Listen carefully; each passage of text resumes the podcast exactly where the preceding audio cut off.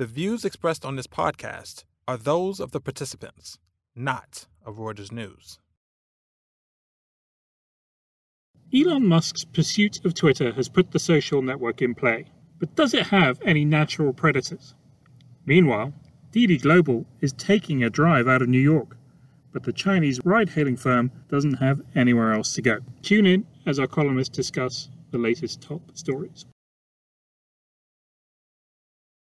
Welcome back to the Viewsroom. I'm Peter Thal coming to you this week from a sunny Canary Wharf in East London. This week, Breakingviews columnists have, like many other people, been debating Elon Musk's pursuit of Twitter. Meanwhile, our colleagues in Hong Kong have been looking at the fate of Didi Global, the China based but US listed ride hailing firm, which is getting ready to cancel its listing in New York. First up, I talked to Rob Cyran about Twitter. For the past few weeks, the social network has been at the center of a drama sparked by Elon Musk's disclosure of a 9% stake in the firm. More recently, the Tesla boss announced a sort of offer which values Twitter at $41 billion. We unpick that bid and also look at whether anyone else might be interested in making an offer. Next, Jennifer Hughes and Robin Mak talk about Didi Global.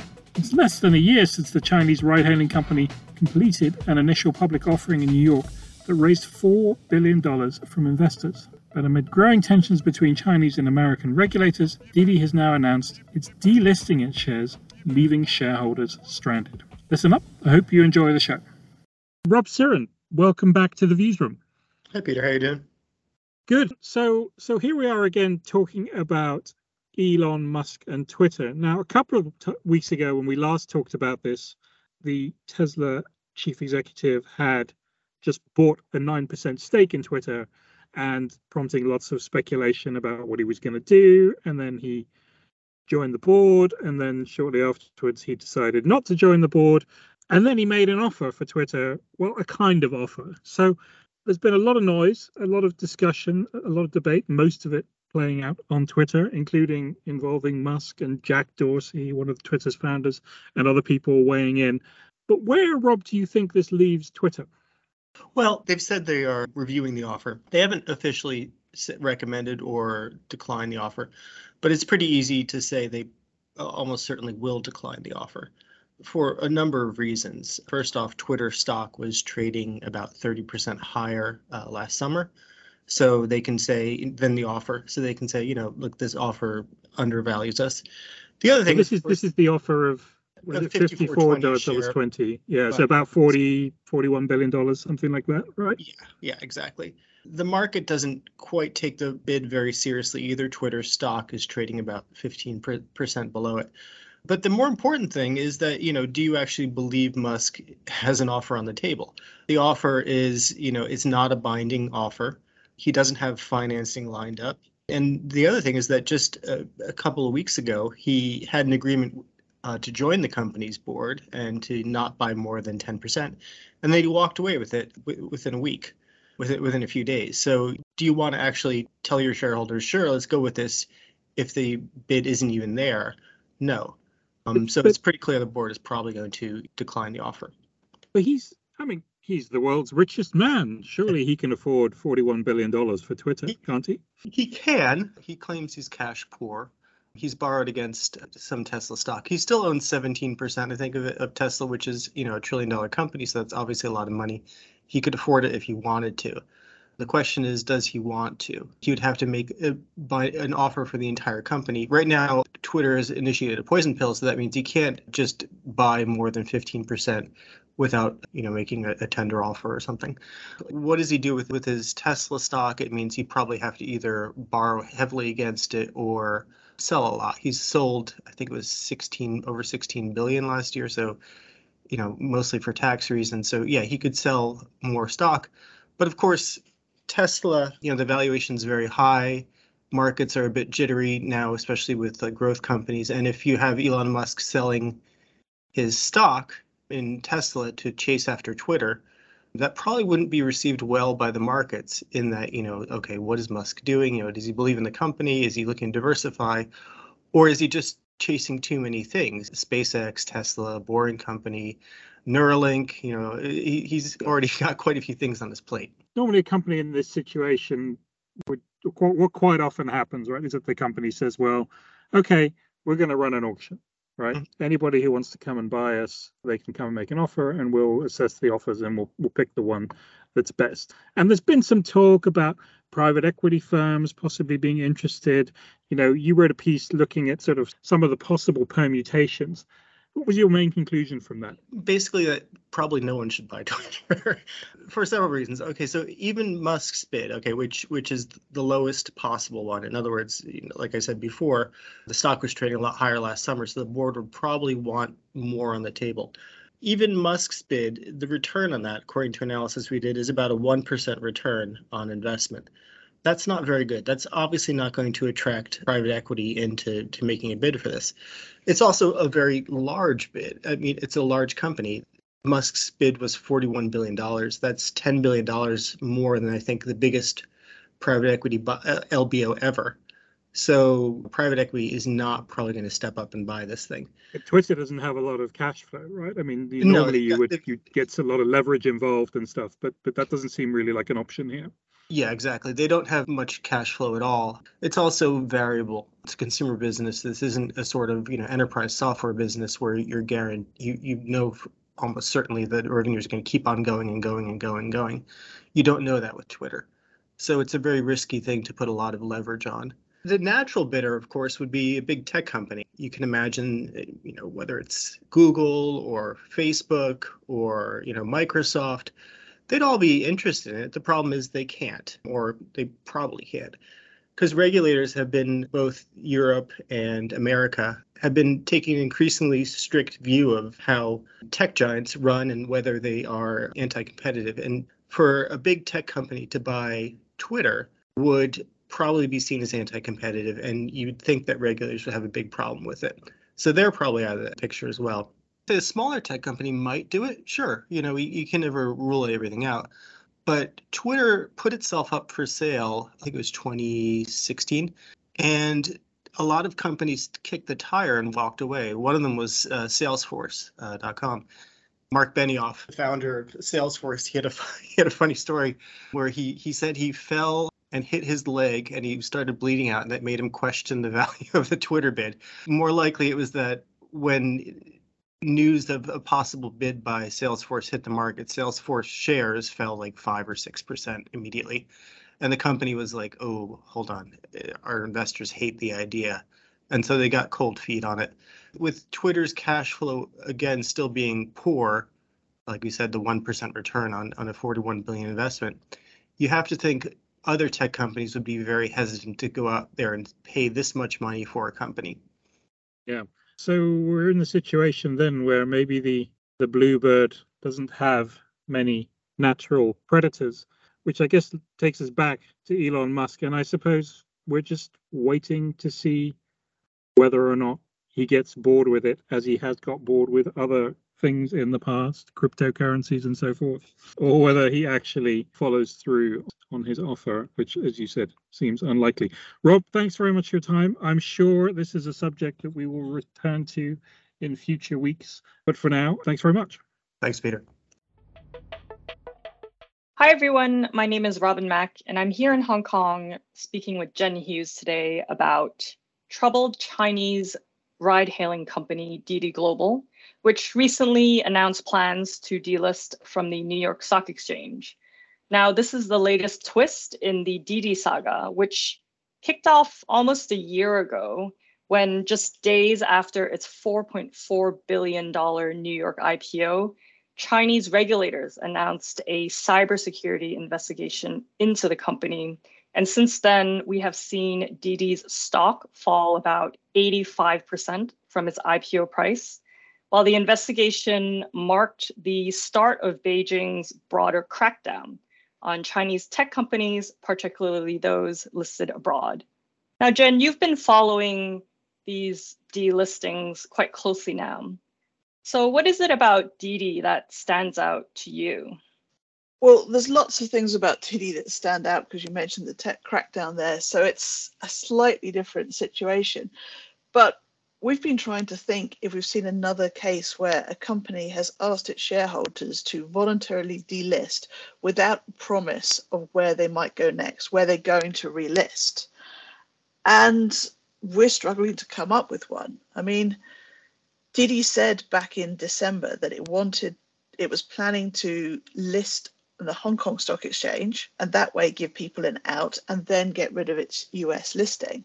But that's not what it's doing now. So the risk is you've got a bunch of small shareholders or whoever's still in this, a bunch of shareholders who are going to get taken into the investing wilderness effectively and the hope that one day Didi will relist somewhere.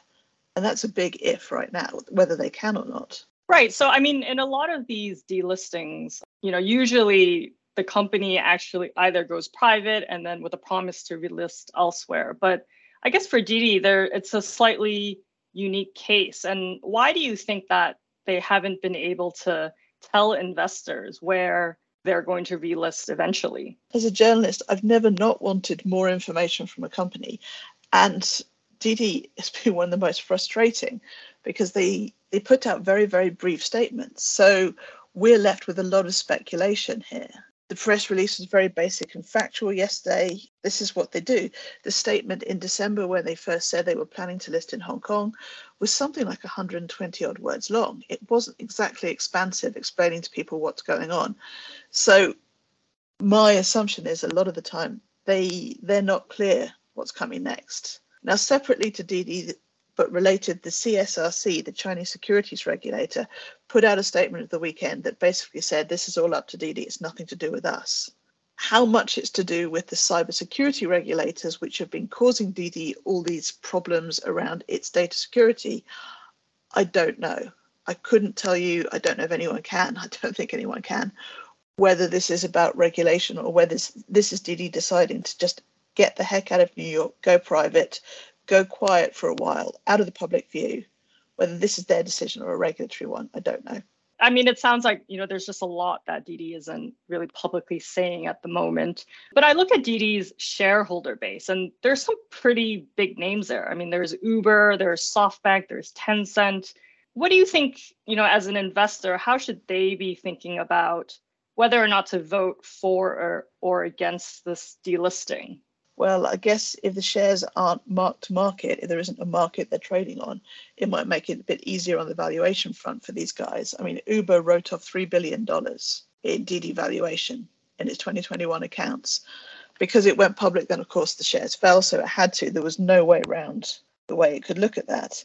Now, I would assume that someone who was planning to take a company private would have gone to their big shareholders first and got their tacit okay for this. I mean, these guys the SoftBanks and the Ubers of this world, the Tencents, they can sell out to some other strategic investor down the line. At the moment, they are so far in the red compared to the IPO price that you might they they can stay in and see what happens next. Now, if you put them and the insiders together on a one share, one vote basis, which is what this will be done by, you get 48%. They say they're doing it by ordinary resolution, which usually means 50% approval. If that's all correct, then and these guys are on board, this is pretty much a done deal. So I guess the risk is that, you know, what if this voluntary delisting does go through, the shareholders they're just stuck with shares that basically you can't really trade maybe on OTC boards or pink sheets. But on the other hand, if it doesn't go through, then what would happen? Are they just kind of stuck in limbo where, you know, Chinese regulators are pressuring them and they have nowhere to go? Like what what is the end game here? Well, I guess they start talking to Hong Kong again. If somehow they stay listed, and I don't think that's likely, they stay stuck in New York. Clearly, they want to leave New York and want to list somewhere else more conducive or somewhere closer to home, i.e., Hong Kong again. Then they start talking again. Now, we know that their plans or their talks about listing in Hong Kong have been difficult in the past because they may not have all the licenses quite lined up in the way that the Hong Kong listing committee would like to see but that would be their best alternative to Hong Kong at the moment, given they've got international investors who will struggle if it gets listed in Shanghai or Shenzhen. Okay, I mean, it, it sounds like Didi's problems are quite unique to the company. And, you know, you've been looking at a lot of other US listed Chinese stocks. I mean, what is this Didi mess, like what does it ultimately mean for those other companies that, you know, are trying to leave New York and relist in Hong Kong or Shanghai? I mean, it's too it's too tempting sometimes to just describe Didi as a car wreck, uh, because we do like a good pun on Breakingviews. We do. but it's part of this bigger picture. And if you give me a second, I'll just go through some of the delisting drama because it's the important background. It's the reason this is all happening. The Chinese companies often get higher valuations in New York. It also gives companies money offshore, outside of China's capital controls. New York is still popular, and there are still companies from China who want to list there.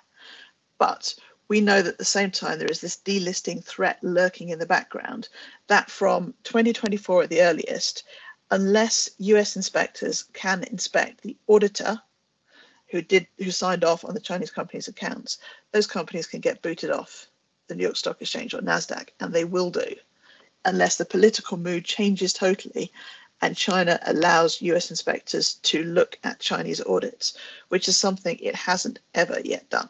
So you've got all these different companies looking at ways out. The obvious easy ones like Alibaba, JD.com, NetEase, they were the first three to do to list do a secondary listing in Hong Kong. So their shares, the US and the Hong Kong shares are fungible. So they've got an escape hatch. Should something happen and they get kicked out of New York, then they've got somewhere to go.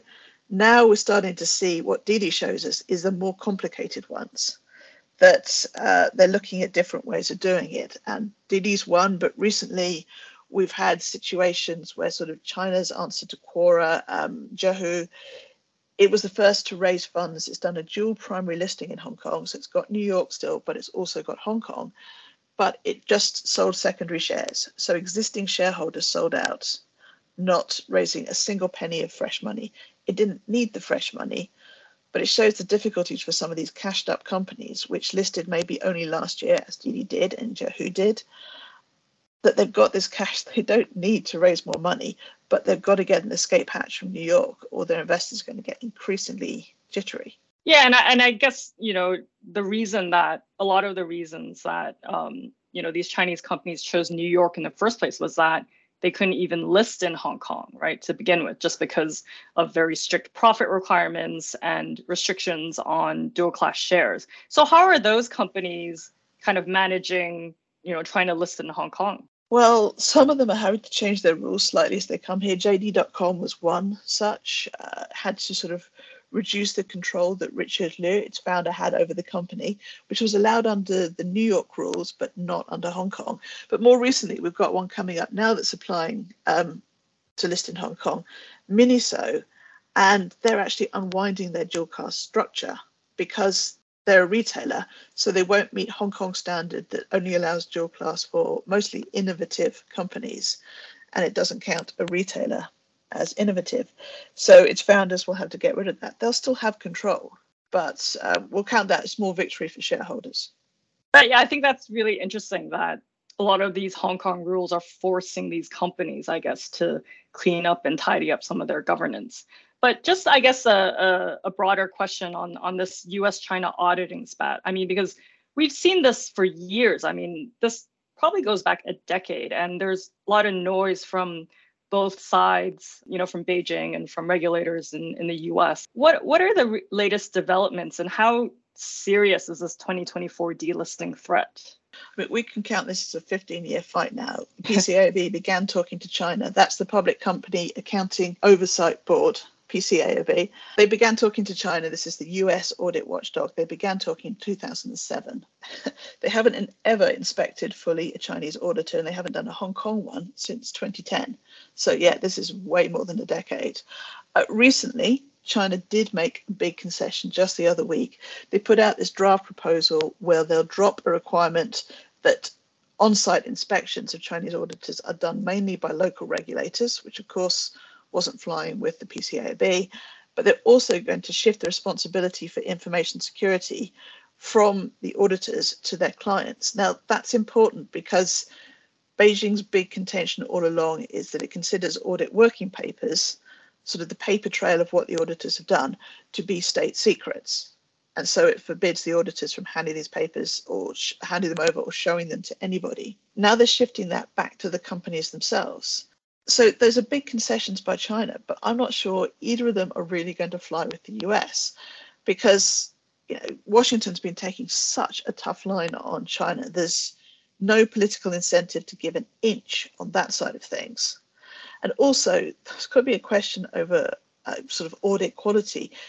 If you're telling a company to hide the stuff from the auditors so it doesn't get into their working papers, that doesn't suggest the most robust of audits either that's a separate issue, but I think it's actually quite crucial here. Interesting. All right. So this it sounds like there's quite a lot of developments coming up on that front. Thank you so much, Jen, for taking time to speak with me. Really interesting stuff. Thanks for tuning in. This podcast was produced by Thomas Shump in Hong Kong and Sharon Lam in Toronto. Subscribe to Viewsroom and our sister podcast, The Exchange, on Megaphone or wherever you like to listen. Check out our latest views on these stories and many others at breakingviews.com and on Twitter, where our handle is at breakingviews.